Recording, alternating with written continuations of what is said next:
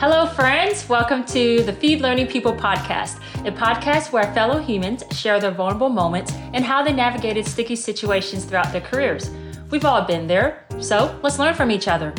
My name is Jesse, and today I'm here with Jeff Fonslow. Hey, Jesse. Hey, hey, Jeff. Thanks so much for being on the podcast. Oh my gosh, thanks for having Uh, me. Yeah, of course. So, before we scan your resume, how do we know each other?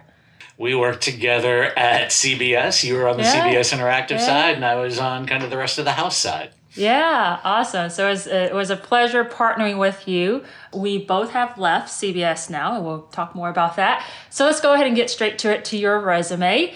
Can you good. scan your resume, um, starting out from you know the beginning of your career to where you are now? Sure. So I got into learning and development about 25 years ago. I mm-hmm. was with a company called Annixter, which was a distributor of electronic wire and cable for networks and phone systems, mm-hmm. and had been in inside sales and marketing for a little while. And it was the time of those five year uh, plan conversations, mm-hmm. and accidentally got into training. And after teaching my first class, I was hooked. Uh, started off as a professional sales trainer and then moved into software where I joined Siebel Systems. And that was really where I got my feet wet in regards to learning and development and learned a lot around things like uh, instructional design and facilitation and all of those types of things. And there I started to focus more on what I would call business productivity skills. So, time management, presentation skills, those types of things and uh, kind of worked my way up the ranks there. And after that, I left and went to Williams Sonoma, where I was the Pottery Barn stores training manager. And so that required me to kind of create training for each of the seasons to kind of get the store associates up to speed on the products for that season. And from there, jumped over back into software at VMware and have. Uh, was only there for a short time, but that was really where I started to focus primarily on management development. Um, and from there, I joined CBS, where I was at for 12 years. Started off as a manager of programs and basically ended up as the vice president of learning and development, overseeing CBS University. And at the end of 2019, CBS and Viacom remerged. And as part of that, I was laid off in May of 2020. Took some time off, um, especially because the pandemic was going on and all of that type of stuff and started to look for a new job in corporate America. And one of the things that kept coming up and up was that I was overqualified for positions. And so uh, the universe kept giving me signs that I should start considering maybe going into consulting. And so I've actually launched uh, uh, my own company, Fon Solo Learning LLC. Oh, so that's the name. Yep. Fun solo learning. I love it. well, welcome to the other side. Welcome to the other. I'm so glad to have you because this means we can partner more in the future too. Absolutely. Um, yeah, awesome. So I know when we first talked um, about the podcast and preparing for the podcast, Mm-hmm. you were still searching, and now you've decided to take the leap into consulting. Can you tell me more about like what influenced you to don't go back to corporate America and do your own thing? you know, a lot of it was as I was looking for work, um, being told that I was overqualified. And I think part of that was due to having vice president on my resume. And I think companies need to realize is that, yeah, a lot of times when you get to that point, you want to continue or even have a, a higher trajectory. But sometimes you also go, hey, I really want to just do the work and not necessarily focus on strategy and instructing others to do the work. And so for me, I was looking at it going, I, I really like facilitation. I like creating programs. I like interacting with participants in classes. I like doing coaching assignments. And so I started to, you know, think about could I do be a consultant? And at the same time, um, some friends of mine from CBS, uh, Catrice and Josh, who had started Right Size Media, had reached out saying they had some facilitation needs for some clients that they were working with and asked if I would be interested. And I I told them absolutely, but it was kind of like I, I kept thinking in my mind, and I even said this to them I'll do it, but you know, I'm, I'm kind of looking for an, another corporate gig. Mm-hmm. So then, as I mentioned earlier, I do think like the universe started to give me signs. And so as I was talking about working with Right Size on my LinkedIn page, then people started to reach out to me and other friends of mine, like yourself, um, that, that are consultants, were kind of like, Uh-huh. "Hey, this is really cool. Like, you know, let's let's talk. Maybe we can partner on stuff." And so that was interesting to me. And I joined a group that was started by a group of HR sales consultants um, in California. It was HR execs in transition.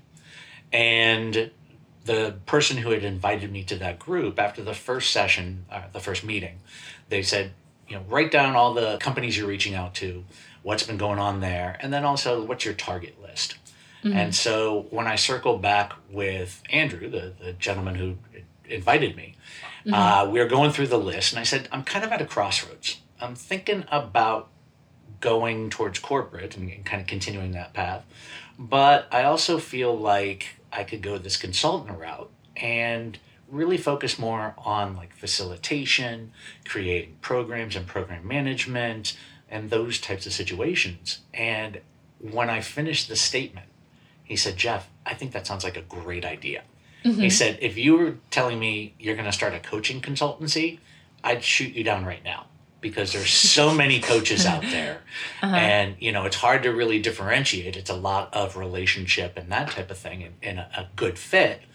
Um, and he said a lot of them also are great doing kind of one on one relationships and conversations, but they're not good at facilitating classes of 20, 30 people. So he said, if you're good at that, and I'm assuming you are because you're going to go that route, I think it's a great idea. And so that was kind of like the final, okay, I should do this when somebody who's in it as a salesperson who sells it, um, telling me, yeah, you should do this. I just went, okay.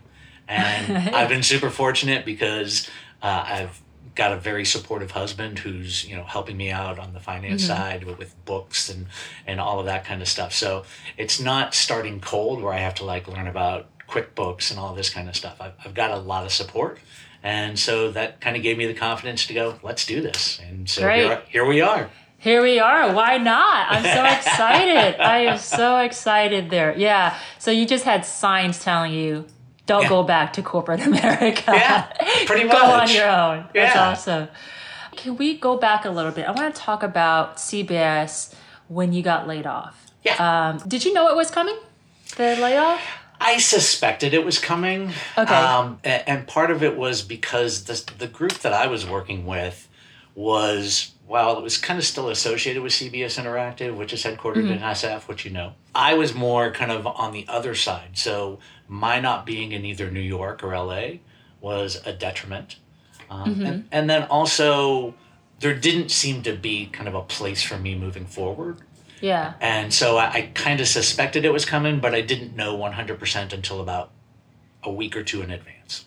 When you got laid off um, from CBS, um, what was going through your mind? How were you feeling during that time? I gotta say, it wasn't completely horrible. And I think part of that was because of what was going on in the world at that time. Like, I think getting laid off is a blow to somebody's ego. It, regardless of whether or not you want it, you know, it's kind of we all we all want people to say, "Hey, we really value what you do, and we want you to be a part of our team." But at the same time, I was seeing so many people get laid off because of COVID and the pandemic. Um, and then also, a lot of my peers at CBS were getting laid off because of the merger. So it was really bittersweet. Um, it, it's more, you know, the people that, that we worked with uh, that I really miss. The Yeah. work, I, I feel like I'm going to continue doing the work, obviously not specific to Viacom CBS, but I'm still doing learning and development.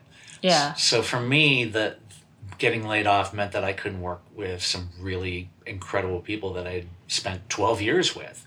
Um, and we've kept in touch, but you know, it's it's that kind of having that team um, that I really miss. Yeah. Hey, but hey, you're, you're working with Catrice and Josh now, and you got to work with me too. So, so there. Maybe slowly but surely we'll just we'll all have consultancies. yeah, absolutely. So, so from this experience, from from being laid off Mm-hmm. and then being um, rejected p- from positions because they're saying that you're overqualified, what did you learn from this whole experience? One is to really utilize your network. Um, can't express that enough. You definitely need to have the skills, the technical skills to be able to do the job. But what I'm also finding out is the more that you know people, the- better off that's going to be. It's something that I think we all know. Uh, but to me, that really resonated because as I started to reach out to my network, that was kind of some of the support that I was getting to to go this path. So, so I think that that's key. I think you also have to realize it's not personal. Um, And it's hard not to because it's our work, it's our careers, it's our professions. We've obviously got ego tied to it. But I think if you start to get resentful, that's going to also come across when you're talking to companies and things like that. And, you know, a lot of times the rejection isn't necessarily forever. Like it could be a, hey, this isn't the right time now, but please circle back with us. So I, I think it's not necessarily looking at it like it's a definitive or that um, you're doing something wrong. Yeah, I absolutely agree with you about don't take it personally because it's it's hard to not take it personally because you may naturally think, man, am I not good enough for this job? Is that why they didn't choose me? Yeah. But there's so many other things that it may be you were applying a little bit later, they already made a decision, or maybe um, I don't know, they didn't like your hair that day. Like there's so so many biases from the recruiter and the hiring manager themselves, right? Or maybe sometimes it's a blessing in disguise. It wasn't a culture fit for you, Yeah. and you just felt too desperate to take any job. Right. Um, but sometimes it's a blessing in disguise that you didn't get that job. So sometimes it's not a fit now, but maybe in the future. So that network and that relationship building, I find that important.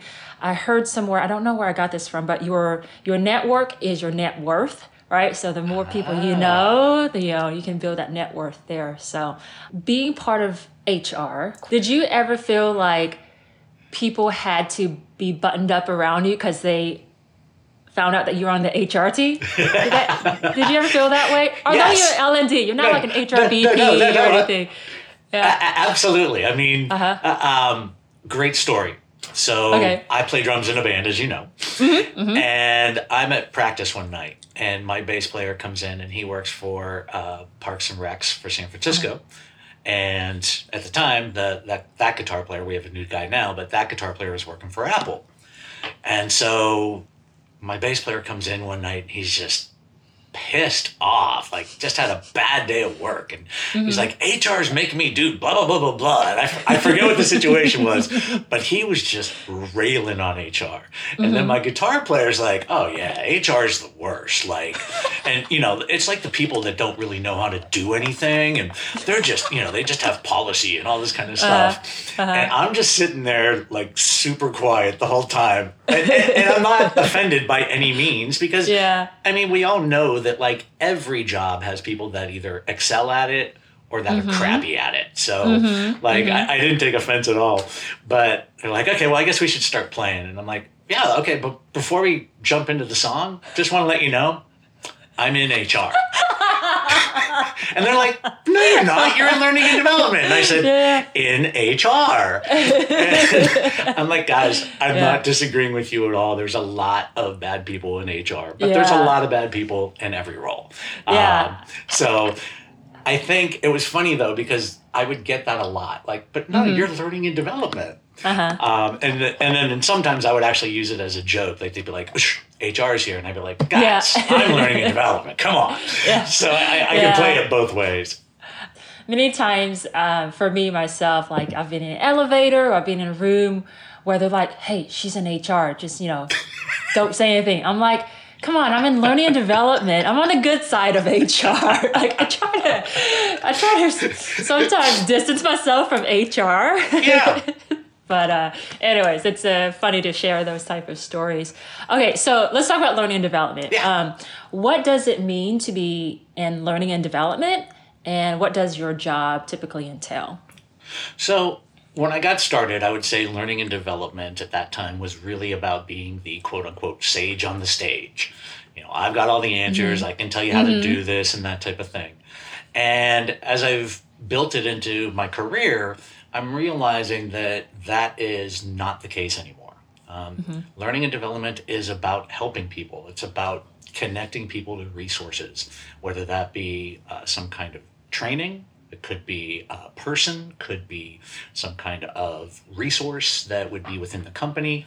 But I look at it as being a way to develop people, both employees as well as managers, and to, to help them not only on their kind of what they're doing currently in their role, but to prepare them for the future and realizing that they mm-hmm. may not always work for that company, but it's really helping them kind of where they're at today to get mm-hmm. ready for tomorrow. Mm-hmm. And we're also the good people of HR. Oh, of course, of course. yes, yeah, of course. Um, can you fill in the blank? Um, to succeed in learning and development, you need to be able to I don't know that it's one thing. I mean, yeah, uh, I really focus on kind of the helping people side of it. Mm-hmm. Um, I think there's a portion of you that needs to be a little bit flexible um, because a lot of times it's being able to kind of think on your feet and mm-hmm. be able to adapt to the situation. Um, mm-hmm. As you know, and, and you've probably seen when you were at CBS and elsewhere, that you know a lot of times people look at training as being the answer, Mm-hmm. Sometimes it absolutely is. Yeah. But sometimes it's kind of like I could put you through 10 training classes on that topic and it's not going to make you better at X. Yeah. So, um, you know, I, I think it's it's that. It's also really just kind of being open um, to possibilities. And, you know, we, we've jokingly said about, you know, we're the good side of HR. Yeah. You know, a, a lot of it is partnering with HR business partners who have a really tough job because they're basically on call 24 7 practically. Mm-hmm. So um, it's being able to work with different personalities. Um, yeah. Realizing that sometimes people are going to look at you more as a cost center than they're going to look mm-hmm. at you as a resource that can get results for them. Mm-hmm. Um, yeah. So I, I think there's like a, a, a, variety of things you have to be to be successful in L&D. It can't yeah. just be one thing. Yeah, I, I agree with that. That flexibility, that variety is because you're dealing with people, right? And you're yeah. dealing with people learning, and everyone learns a different way as well. And that flexibility is important. And I want to hone in on what you said about people sometimes people think training is the answer i get that so much i hate that it's like oh you know sales are down we need training we need sales training is that really it or is there like some underlying cause why exactly. you know so it could be the manager, it could be the onboarding process, it could be the processes. Right. Just for everyone listening, training is not always the answer, but it could help. Okay. So, what would you say are the challenges um, in your job? I think being able to say no. Um, so going mm-hmm. back to what we were just talking about is sometimes it's it's explaining, hey, I don't think training is going to be the solution here, but let's look mm-hmm. at some other alternatives, like maybe job mm-hmm. shadowing mm-hmm. or something like that. Yeah. Um, so I think that's part of it. I think for me, at least when I was at CBS, mm-hmm. um, part of the challenge was that we were a lean and mean team. Mm-hmm. So on the yeah, you, was it just you and Per? Yeah, it was just Per and, and I for, for, the longest time, and then Vanessa joined us, and then we had Chris on our team for I think a little under a year, and then when everything happened with Viacom, we kind of all went our separate ways. So you're looking about 12, 13,000 employees that you're overseeing learning and development for, and your team was what two at one point? Yep so you know it, it just meant that i had to be a jack of all trades and you know we, we had to be okay some days i'm working on getting mm-hmm. the lms up and running or putting in classes into the lms other times i'm doing all the invoices and trying to make sure our vendors get paid and because obviously I had to use vendors because we couldn't necessarily teach all the classes ourselves mm-hmm. um, you know doing coaching assignments and 360 assessments and getting mm-hmm. and helping hr get ready for a performance management season and you know all of those yeah. things. Oh my gosh. Um, you know, it, memories. It was, it, you know, that, that was challenging, but it was also uh-huh. a lot of fun. Um, yeah. Know, I, I, again, worked on a great team and not just Per and I and, and you and, mm-hmm. and all that, but, you know, the HR team there, I, I really just thrived with. You know, I, I felt like we had a lot of really strong relationships and a lot of really strong, smart people. Um, and so that helped. It didn't look, don't get me wrong. There were definitely days where I'm just like, I'm bald for a reason. Um, but, you know, the the days of you know just doing some really good work and getting to work with some amazing professionals made uh-huh. it all worth it. What gets you excited? You've been doing this for what you said like 25 years or so now. Yep. there's a reason why you're in still here uh, in L and D. So, uh, what gets you excited about this field? Uh, I love helping people. I love seeing mm-hmm. light bulbs go off over people's mm-hmm. head, or when mm-hmm. they make that connection of, I didn't know this th- then, but I know this now. And mm-hmm. just that look alone um, mm-hmm. is really powerful. I love interacting with people. You know, it's kind of cliche to say, I'm a people person. Uh, but I, but I really kind of am. Like when yeah. I'm doing a 360 assessment, I, I loved having the conversation, but also kind of setting up the person so they weren't concerned about it. Because oftentimes when I would say, you know, you've been selected for a 360, they'd be like, what did I do wrong? Or mm, yeah, are, are, you yeah. just trying to manage me out type of thing? And I'm like, no, this is a good thing. Like this means we want to invest in you and we want to, you know, find out what you're doing really good and have you mm-hmm. continue doing that, but find out what you're not doing so good and figure out ways mm-hmm. to address it. Yeah. You know, so yeah. it, it was, it was, I, think the thing that I really like about it is it's not the same day every day. Mm-hmm. You know, mm-hmm. when I was at CBS, I was doing so many different things every day that no two days were the same. And, and that got me really excited. Moving forward, now it's kind of being able to do it, but also to be able to kind of focus a little bit more on it. Because again, having to kind of keep track of so many different things at CBS, mm-hmm. I wasn't able to kind of focus on just management development or DEI programs or that mm-hmm. type of thing. And now um, that I've started my own company, like I mm-hmm. can't. Yeah. So, so that's exciting. Like I, I wake up now and it's again, it, it's it's not to say that corporate is bad, but I just wake mm-hmm. up thinking like, cool, what do I get to do today? um, yeah. And, you know, like I, I start thinking about, okay, what do I want to do for this presentation or that, or I got this idea, and, and just starting the day really excited. Yeah, and you get to use your creativity and, and learning and development too. It's really exciting. So yeah. many things to do to to help others. Absolutely. Um, what is something you're most proud of?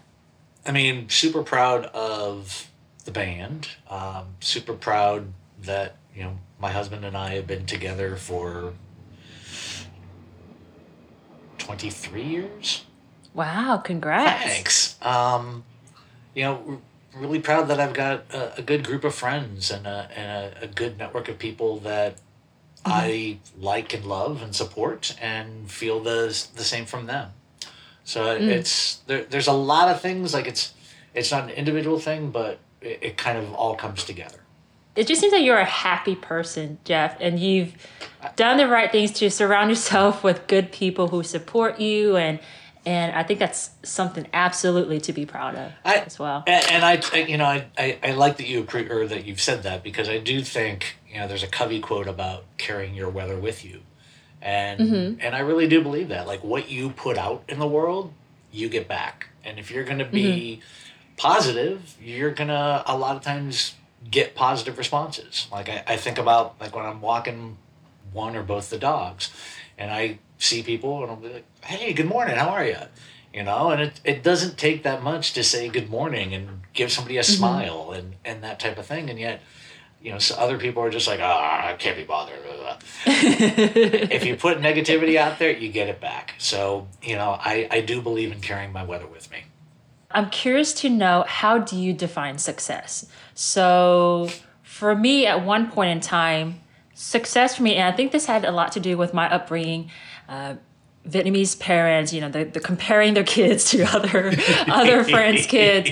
It's like your title, money that you make, like they want to be able to show off to their friends how successful, quote unquote, their kids are. So at, at one point in time, I wanted the highest title I could get. I wanted the most money I could get. And if I wasn't making enough money or I wasn't making as much as my friends my age, it's like I felt like I wasn't doing well. Right. Uh, that has changed now since I have a family and whatnot. Um, but just wondering in your case, like how do you define success? Is it salary, title, happiness? What is it? I think it's always been happiness. Mm-hmm. Um, because I, I want to do something that I like to do, and I feel fortunate that I've been able to build a career and something that I like to do. Mm-hmm. Uh, they're definitely much like you. There was a time salary sometimes um, title definitely So there's a time where uh, a friend and I we were both kind of talking about like, yeah, we're on the path to become directors. Like, can't wait to be a director. uh, and, and, you know, and, and, there's nothing wrong with that. It just now it's so. I, I think maybe because of all the overqualified comments, like I'm so not concerned about my title. Call me chief bottle washer, and I'm going to be okay as long as we're getting to work together Yeah. and do some cool stuff Yeah. uh, and yeah. make an impact. So for me, it, it's really happiness, and I think that's one of the things that also led me to consulting is just Mm-hmm. the idea of being able to kind of make my own schedule, and Mm-hmm. you know, I get to choose the things I want to do rather than. Per saying, "Okay, well, I need you to test the compliance training and make sure it works." I'm like, "Okay, you know, needed to Yeah. be done." However, you know, it, it's just now I get to kind of go, okay, what am I working on today? What do I want to focus on? And who do I want to reach out to? And, and so it just, that provides happiness as well. Mm-hmm. Yeah, the, I love the flexibility of what we can do now with consulting. Um, what I'm planning to do after this podcast recording, Jeff, is I'm going to take a nap. Actually, so it's great. It is so great. Hi everyone. I just want to take a quick break to tell you a little bit more about Feed Learning. Feed Learning is a learning and organizational development firm, and we help build better teams through virtual training facilitation, coaching, instructional design, and also consulting. We have a lot of great classes such as behavioral based interviewing, powerful presentations, and also communicating with empathy. To learn more about us, check us out at feedlearning.com or follow us on LinkedIn for career development resources. Now back to the show with Jeff.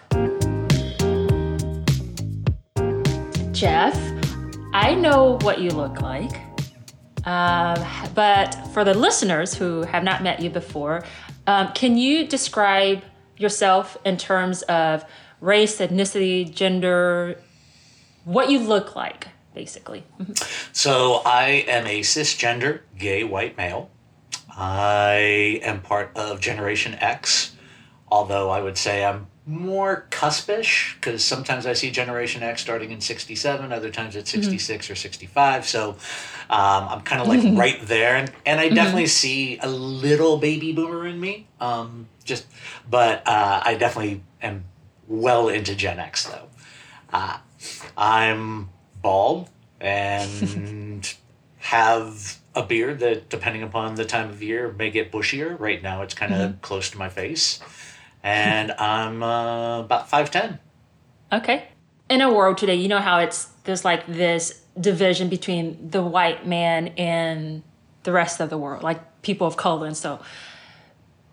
Do you see yourself as a white male, or because you are a man who is gay, do you put yourself in the underrepresented class? Does that make sense? Yeah, Yeah. um, it's a little of both. I, I'd be foolish if I didn't realize that my white maleness didn't give me advantage. It absolutely does.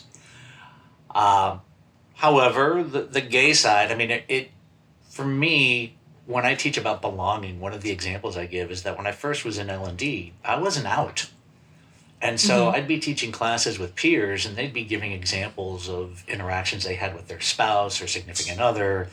And mm-hmm. because I wasn't out, I was kind of concerned like, well, how are people going to look at me? How are they going to respond to that? Like they they don't know that I'm this. And so if I all of a sudden say this, like how's that going to impact my performance ratings and all of that kind of stuff? And so I, I was basically almost twisting myself in a pretzel to be able to give examples that included Kevin, my, my husband. Um, And so I'd be something like, oh, you know, a friend of mine, or, you know, those types of things. I, ne- I never said like my wife or anything. Like I never acted like I had a girlfriend. Um, but I just, I didn't have that. And once I came out and was okay with people at work knowing about it, then it was like my classes were better because I was focused on the content and relaying experiences that would impact the, the participants rather than trying to figure out how I could shelter myself. yeah. Yeah. So I, I do feel that, you know, part of there, there's a little bit that I look at as being the, you know, less represented type of thing. But again, mm-hmm. I, I think I've, I've got to acknowledge that I am a white male and that gives me some privilege, yeah. Yeah. a lot of privilege.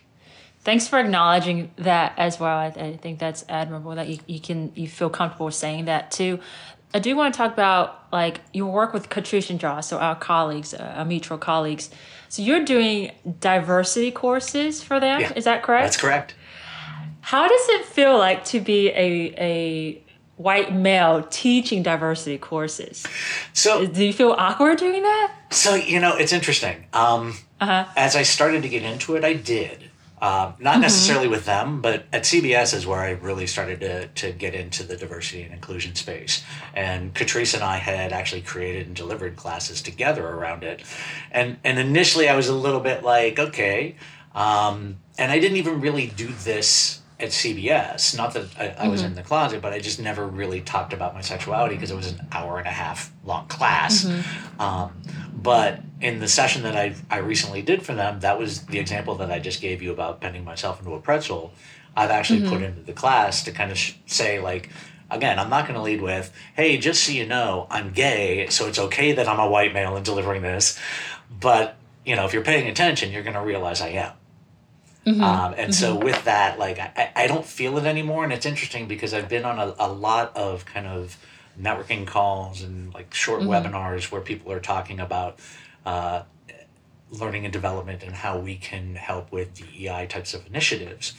And so many of the people are white and they're super concerned about saying the wrong thing and they're not sure how to be an ally. And I, I feel really fortunate because I realize like, hey, having the conversation is more important than saying necessarily the right thing the first time out.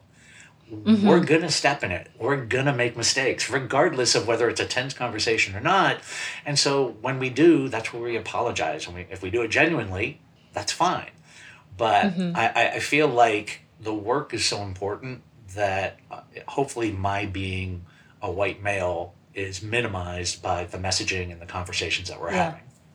Yeah, yeah, I, I, I agree with that. I think that also, like many times when having these conversations, um, the focus is a lot on the underrepresented group, the uh, POCs, and sometimes we even exclude the white male. Like sometimes the way things are taught, the white male feels excluded itself. But um, I, I- I think it's great that we're starting these conversations and um, you're you're showing how people can be allies no matter you know what color you are, what ethnicity you are, and so on. So um, awesome, awesome.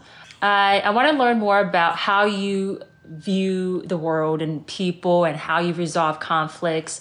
So when it comes to solving people related problems in the workplace, like resolving disagreements between your peers or managers and so on.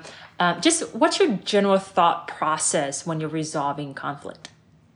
I think if you kind of stop to try and think like, why does this person feel this way or think this way? Like, mm-hmm. what is it that I'm not seeing, or what do they know that I don't know? I mm-hmm. think that is a really good way to go into it. Now, unfortunately, when we get into disagreements, the amygdala kicks in and we get in fight or flight. And it's interesting because I talk about this in the DEI sessions. And, you know, caveman times, yeah, that was life or death. We needed fight or mm-hmm. flight. Now, what's interesting is that the fight is all around our ego, it's all mm, around being right. And so I think you need to take that step back and go, what does this other person see that I'm not seeing?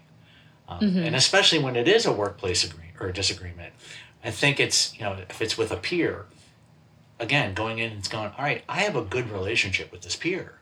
So what is it about this situation that is kind of creating the tension between us? Or, you know, what have I said or done that I might need to change? And I think it's also being open to that. Like it can't always be the other person's wrong. Now, I'm not also a believer that the customer is always right. Because if you say the customer is always right, that means your employee is always wrong. Yeah, Um, yeah, So I do think that like there is some blame that can be kind of given back and forth, but I think that is where we can get into problems is if we're focused more on the blame and being right rather than focusing on what's going to get us the best results so that we can move forward and continue having a positive relationship together.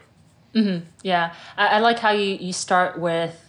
Uh, essentially, like with, with empathy, like having that curiosity to know what they're thinking Yeah. and why did why they're thinking that way as well. I, I think um, that helps resolve so much conflict so much sooner than than not starting with that empathy side first. Yeah. Have you ever had to have difficult conversations with strong personalities, perhaps a manager in the past, a higher up, or even colleagues in the past? Uh, yes. okay, okay, okay. All right, tell me more. Uh, what what happened? Jesse, you taught behavioral interviewing. You know to ask open questions, not closed questions. yes, yes, yes. Okay, what happened? How did you handle this situation? What did you learn from the experience?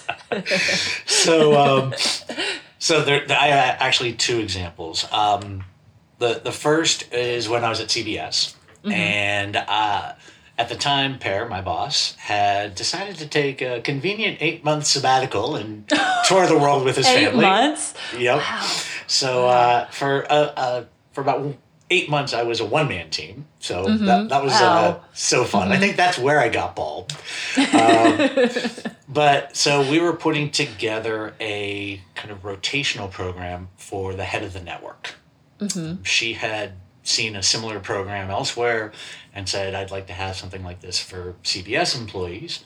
And Per conveniently, you know, teed it up and kind of got the blessing for it from the powers that be right as he was walking out the door to go on this sabbatical. And so mm-hmm. I was handed over the project. And there was one call in particular that I remember where I'm talking with the head of the network and the HR person that I was partnered up on for the project and I don't remember the specifics, but she was wanting to do things that either wouldn't be instructionally sound um, or wouldn't necessarily get us to the results we wanted. It was just kind of, I kept going, well, no, you know, we, we can't do that because this would happen and blah, blah, blah. Mm-hmm. And obviously, the head of the network wasn't used to being told no. and I, I, you know, I wasn't being aggressive or anything. I was just kind of thinking to myself, you you have me on this project because mm-hmm. this is my expertise so i'm giving mm-hmm. you my expertise much like i would anticipate if i was creating a television show mm-hmm. and you had feedback like that would be your expertise um, and i could hear her getting a little frustrated. Like yeah. and i found out afterwards in talking to the hr person that was in the room with her that she said who is this guy? Does he not know who i am and you had, did you know who she was at the oh, time? I, I knew who she was. Oh yeah. But again, I just thought I'm I'm doing this project. You came to L and D because yeah. it's you're looking for our expertise in doing this. Mm-hmm, and mm-hmm. so, you know, I don't want to necessarily drive us off the cliff just because you're thinking that this is a good thing. Like I'm trying to give you my best guidance. Yeah. Yeah. Um, and so next time I was down in LA, because I was I was actually in a car going from uh, Manhattan to JFK to pe- catch a flight home. Next mm-hmm. time I was down in LA, I, I did poke my head into her office and I just said, hey, you know, sorry about that before. I, I w- was trying to give you like my guidance and my counsel. Mm-hmm. Um, I'm not trying to just push back to push back's sake. Um, and she said, I, I really appreciate that. And, but these are things that are going to be really important. So I would really appreciate if we could figure out a way to do it. Um, now, you know, it's interesting because I just gave that example mm-hmm. about the curiosity. I think if we both would have taken a step back when we were on that phone call and said, okay, wait, I, I'm feeling like there's some tension here or there's frustration. What, what can we do to alleviate that? We would have gotten to the same point. But, you know, mm-hmm. I was new with working with her. She was new with working with me. So it was just one of those situations that fortunately turned out really good, but at the time didn't feel so good. I find that when when you meet someone new and you really butt heads with them, you become like really good working buddies with them afterwards. Yes. yeah, you kind of get, you know, get that negative uh, relationship out of the way and you're able to build it from there. It's uh, funny that you say that because the other story I have is at a previous company prior to CBS. Uh-huh. And I was creating a program uh, and was kind of running past running the program past my manager, mm-hmm. and we got kind of not heated. Like I've never been in a situation at work where I've been yelling at somebody. Mm-hmm. But definitely, I can't see of, you yelling at anyone. you don't seem like the yelling type. but but I could definitely like sense like we're butting heads here. Like mm-hmm. th- this is mm-hmm. not a, a healthy conversation. Yeah. And uh, she looked at me and she goes, You know, I really took a chance bringing someone of your age in here. And I was What's just kind of that like, supposed to mean? I thought the same thing. And had I not like, had I been more rational, Uh-huh. I, I would have looked at her and been like, you know that I have no idea if you're saying I'm too old or too young, Uh huh. but that's age discrimination. And oh, by the way, you're part of HR. so, um, you know, it was just, it was one of those situations. I, I still remember it to this day. I could tell you the conference room we were in. Oh my gosh. Like it's it's one of those things. Look, I I try to let things go, but there's things if it really really bugs me, I'll, I I can't. You know, I, I I won't hold it against the person to be like, oh yeah, you did this eight years, ten years ago, but I'll be thinking it. Uh huh. Uh huh. Um, so that was you know it's just it was just not a good situation. In those situations, like in general, when you're dealing with strong personalities, do you feel like you can always resolve it? Like it seems like the second one, the second story that you shared, um, did you do anything with it? With that, and you know, I, I didn't do anything with that conversation, Uh huh. but I left the organization shortly thereafter. Ah, okay, okay. Do you do you feel that every relationship can be resolved, or is it sometimes you just you just have to bite your tongue and deal with the person, or leave the company? You know. I, I I wish I could say everyone could be resolved, uh but I, I don't think I believe that. I think I think there is times where you're going to say, look, we just need to agree to disagree and go our separate ways. Yeah, yeah, yeah. I agree with that too.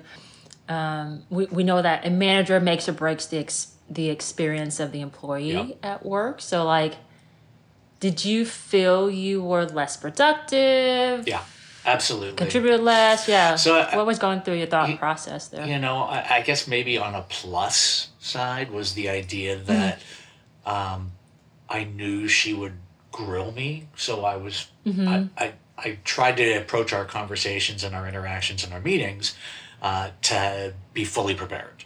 So so that was a plus side. Um, I think you know the negative side of that was it was out of fear. It was out of okay, well, I know that I'm going to get talked down if I don't have this answer, so I, I need to be prepared. Um, I didn't feel like I did my best work. I didn't feel that I was looked at as being smart or that I added value. Um, it was literally the shortest tenure of my career as far as the company. Um, mm, and, mm. and it was so interesting because the, the person I went to work for was like 180 degrees different, where I could just mm-hmm. felt like that person had my back and supported me. Yeah. And, and you know, would would- would take a bullet. Uh, you know, I mean, and it's just, as you said, the manager can have such an impact on whether somebody stays or mm-hmm. leaves. And with her, I was just like, I couldn't get out quick enough. Mm-hmm. And, you know, with, with the other manager, was just kind of like, wow, okay, you know, what do you want me to do? And, and, and the great thing, too, was, you know, that the manager that I went to um, ultimately kind of looked at us as peers. With, mm-hmm. with the previous manager, it was very much we worked for her. Um, oh yeah. And so, you know, initially when I'd be introducing my manager to somebody I was working with, I'd be like, "Oh, this is this is my manager, so and so," and they'd be like, "Oh, well," and and he would look at the the person and be like, "No, we work together." yeah. You know, just having Yeah. that type of experience was so powerful. Mm-hmm. I appreciate managers who see it as a partnership, the relationship between the employee and themselves is like partnership more so than manager employee. Yeah. You report to me. Yeah, I, I find it more powerful as that partnership side. Are you ready for lightning round? Ooh, sure. okay. Let's go for it. Jeff? Yes. What was your very, very, very first job? I was a paper boy. Oh, how old were you? I was 12 years old. I took over my sister's route when she went to college. I never knew a paper boy. I hear about paper boys, but I never met one. Okay. What did you want to be when you grew up? So ironically, I wanted to initially be a teacher, um, but I looked at all the schooling that you had to go through, and I was just like, you know, to go through all that and then and to not make a lot of money. but then the other thing that I always wanted to be, and I still do, is a rock and roll drummer. Oh, you're basically a rock and roll drummer already, I am. I just don't make Yeah. much, if any, money at it. Okay, okay. What college did you go to and what was your major? I went to Ohio University in Athens, Ohio, and I was in telecommunications. What do or did your parents do for work? My mom was a housewife and mother, and my dad mm-hmm. sold metal buildings like warehouses and factories. What did your parents want you to be? You know, they were really supportive of whatever I wanted to be. Now, I, I'm sure that there could have been careers that I chose that they were kind of like, really? Uh, but they never really put any kind of huge expectations on my sister and I. Like, it wasn't like, Yeah. we want you to be a doctor or a lawyer Yeah. or something like that. Um, they just wanted us to be Uh. happy. I wish more Asian parents could listen to that answer. if money wasn't an issue and you could be anything you wanted to be, what would it be? Uh. Is it that rock and roll drummer? Yep. And, and even maybe not just rock and roll. I think you know, just being a musician and, and being able to play Mm-hmm. with different artists and you know make music. Best drummer of all time. Um, I'm gonna go with Bonham, John Bonham, though I think Neil Peart is easily a close 2nd Mm-hmm. and there's a bunch of other drummers that are close seconds and thirds to to those guys. But uh, Okay. those two are kind of like the holy grail. If you are having dinner with an acquaintance, so not a close friend, and they had spinach stuck in their front teeth, would you tell them? Do I like the acquaintance? Yes? Then yes. What if no? I, I tell them regardless. what is something you wish you learned how to do? Speak another language. Okay, can you say Jiao? Ciao. There you go, you spoke Vietnamese. Sweet. Add to add to your resume. All right, so we're going to end it with advice. Sure. What is your advice for someone who wants to grow and develop their career? don't think of it as a linear process. Uh, And I think this is really kind of seeing how the work world has changed since I entered it so many years ago. Um, and at that time, it was kind of like, okay, I'm an individual contributor. I make it to the top of being an individual contributor, then I become a manager. And then, you know, it's almost like I finish high school and then I go to college. Well, that's not the path for everyone. So I think it's, you know, look for opportunities that are going to grow you and develop you. Um, don't feel that you have to necessarily go uh, in a in that line. You can say, all right, well, I'm doing this now, but this also interests me. So how do I kind of get over to here to learn this stuff? And then maybe there's going to be something else that that's really exciting. So it's it's not always just going to be that path. I think also, you know, building your network. Um, it's so important because people can come to you with opportunities and say, hey, you know, you- you're doing this now. Have you thought about doing that? Um, and that's really what happened for me getting into training. Having that five year conversation, the, the HR person said, you know, where do you see yourself? I said, either outside sales, major accounts, or maybe running a branch. And she said, do you ever think about learning and development? You know, had we not had that conversation, I'd probably still be in that industry and you know, in some kind of sales role. Maybe. So um, I also think it's, you know, if you want to stay with an organization, explore uh, aspects of that organization. So I remember uh, when I was doing training at Showtime, and, and we would have a leadership panel come in, and it would usually be like the C level or the SVP level, um, and it would allow the participants to ask them questions. And one of the guys who was the head of sales, he'd gone through various different roles. He didn't just like start in sales and you know kind of get to that trajectory. He went from mm-hmm. sales into marketing and uh, you know all these different areas. I think that that can be really great because it gives you different areas of the business to understand kind of mm-hmm. what that's like. But I do think it's important to know kind of what you are looking for um, because I think mm-hmm. a lot of times it's you know you, you think it's this thing but it might be something else. And so it's it's really having kind of a, a clear destination in mind. I, I volunteer for the San Francisco Job Forum and they do weekly panels to help job seekers uh, better their search so to speak. And so many people will be like well i think i want to do this but i could also do this and and the advice that and it's not me giving it. I'm it's this panel of peers that are really intelligent that are in sourcing and all that type of stuff that'll say you need to have a clear idea. You can't go in and be like well i could do this or i could do that because the company's going to know that they're going to sense that and they're going to say this person doesn't know what they want to do or they're using this role to get into the organization but they're probably going to stay in it long enough to find another role. Mm-hmm, um, so you know, it's, it's really just being flexible.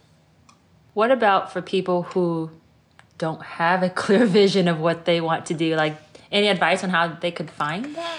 I think part of it's having conversations. Um, so I, I, I think it's going to you know you the people that you go to for advice and feedback and having that Yeah. conversation and you know and, and sometimes it's even being like hey what do you think I'm good at um, and, and getting advice from others other people may kind of do it more internally more kind of self-focused and and sit down and be like okay well I'm here how do I get to there um, mm-hmm. but I, I it, it, it's not always clear. It's, it's interesting to me because, again, in those conversations where it's like, what do you want to be? As you saw at CBS Interactive and I saw at CBS and other companies, like there's a lot of times where like the role doesn't exist yet. So mm-hmm, it's almost mm-hmm. tough for the individual to say, I want to be this because if I look at the org chart right now, that doesn't exist.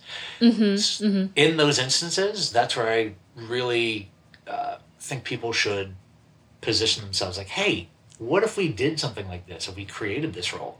Because I've seen people do that in the past where they've kind of created their own roles based upon what they want to mm-hmm. do. Now, obviously, you need to have some kind of business rationale towards that. Yeah. But I think that that can also be something like don't necessarily just go by the titles or the positions that are available. If you see a gap and you think that you can address it and it makes business sense, bring it up because more often than not, the, the company's going to go, yeah, let's do that. Thank you for bringing it to our attention. Yeah. I think thinking of it in sense of what you want to be doing versus a title. Yeah. um, right? That that'll be helpful. But also when you said about just just having conversations, just talking to people, that a lot of things that I know, it's just from conversations. Um, the other day, I had someone ask me like, "How do you know so much about competencies or whatever I was helping with?" And I was like. Just talking to people. Like, I'm not much of a reader, really. Yeah. I read a, a little bit here and there, but the more conversations that you have, the more ideas you're bouncing off of each other, and the more that you really internalize and learn a, a lot about yourself as well. Yeah. So I think those relationships are important. Um, what advice would you give to a new manager who doesn't know how to be a good manager or doesn't know where to start out? First off, is not trying to do everything. Um, You're in this management role now. That means some things are going to have to fall by the wayside. Um, I would also say, you know, be open and honest with the people that report into you. Make time for them. Um, to me, it's always been amazing to see managers that are kind of like, well, you know, they're they're good. I, I've got my own stuff I got to get done. Part of being a manager is like being a parent. Like you didn't have a kid and then go, hey kid, I had you. Now go figure it out. And if you have any questions, like come to me. But other than that, you're good. Um, and, and the same thing in the work world. Like the manager should be finding ways to develop his or her people and and looking for opportunities for them. Um, don't take all the, the praise. Realize that when somebody is praising somebody on your team, that is a reflection on you. That means you're doing your job. Uh, I think you know too often managers think like, okay, well at least before I could say I did this, I did this, I did this. Management is not one of those check the box task list exercises. You know, you can't say like, okay, uh, today I'm going to make Jesse feel like a valued employee. you know, but that should be part of your what you're trying to do. There's a lot of intangibles. Um, and so you, mm-hmm. you need to kind of get comfortable with that as well and realize again that kind of the results that the team achieves is that tangible reflection on you. Mm-hmm. But Yeah. you know what? They're probably the ones that are going to get the, the praises and the attaboys and the attagirls. Mm-hmm. That's okay. Again, like take your ego out of it and realize that you're helping these people and they're helping you in return. Um, I, I I can't say enough of like how great Per was to work with. And one of the first conversations he had with me is like, I want you to take chances. He's like, if you go and take a chance and it fails, but you went in with like the best intentions and you and you really thought that it was going to be successful and you were trying something new, I'm going to have hmm. your back regardless of who at the top of the chain complains about mm-hmm. it. That is so powerful. You know that's why I'm like I would I literally would take a bullet for the guy because there there's that kind of trust and respect from him that just made me feel great. Yeah, and that empowerment. Yeah. Just you get to do what you feel that you're good at. Yeah. And, and be able to perform. That's that's very powerful for a manager to say that. Yeah. What is your advice for someone who wants to learn how to play the drums, Jeff? Well, I, I actually I fully support it. Um, Okay. I- and, and the reason why I'm kind of starting off with that is, you know, over the years, uh, playing a musical instrument has kind of less focus. I, I would actually say probably it's it's more likely that you're going to see uh, somebody in high school learning a new language rather than learning an instrument. And you know, I, I, lots of things can be out there, uh, but somebody who actually wants to play an instrument, I, I'm all for it. I would say, you know, look for someone. It depends on obviously their- their age. Um, so if they could, if they can take it in school, by all means do so. That's how I got started. Uh, if they're older, I'd say you know go down to one of your local music stores and, and talk to the, the drum teachers down there. Find somebody that you feel comfortable with, um, and and take some lessons. Did I ever tell you I I used to play drums? No, I was in a band. I was in a girl band, all girls band back in high school. sweet. Uh, Crispy Avocados. That was our name. Very embarrassing. We uh we did a lot of battle of the bands, but uh I suck at drums. I can't keep a beat. I don't know why I was a drummer. I think um the the guitars and the bass player they're always um frustrated because I I always go faster towards the end of the song. So I was the same way, and in fact, Yeah. in high school, I can still remember being at a band practice, and Uh-huh. we finished a song, and my bass player looks at me and he goes, "Yeah, let's race to the end, Jeff."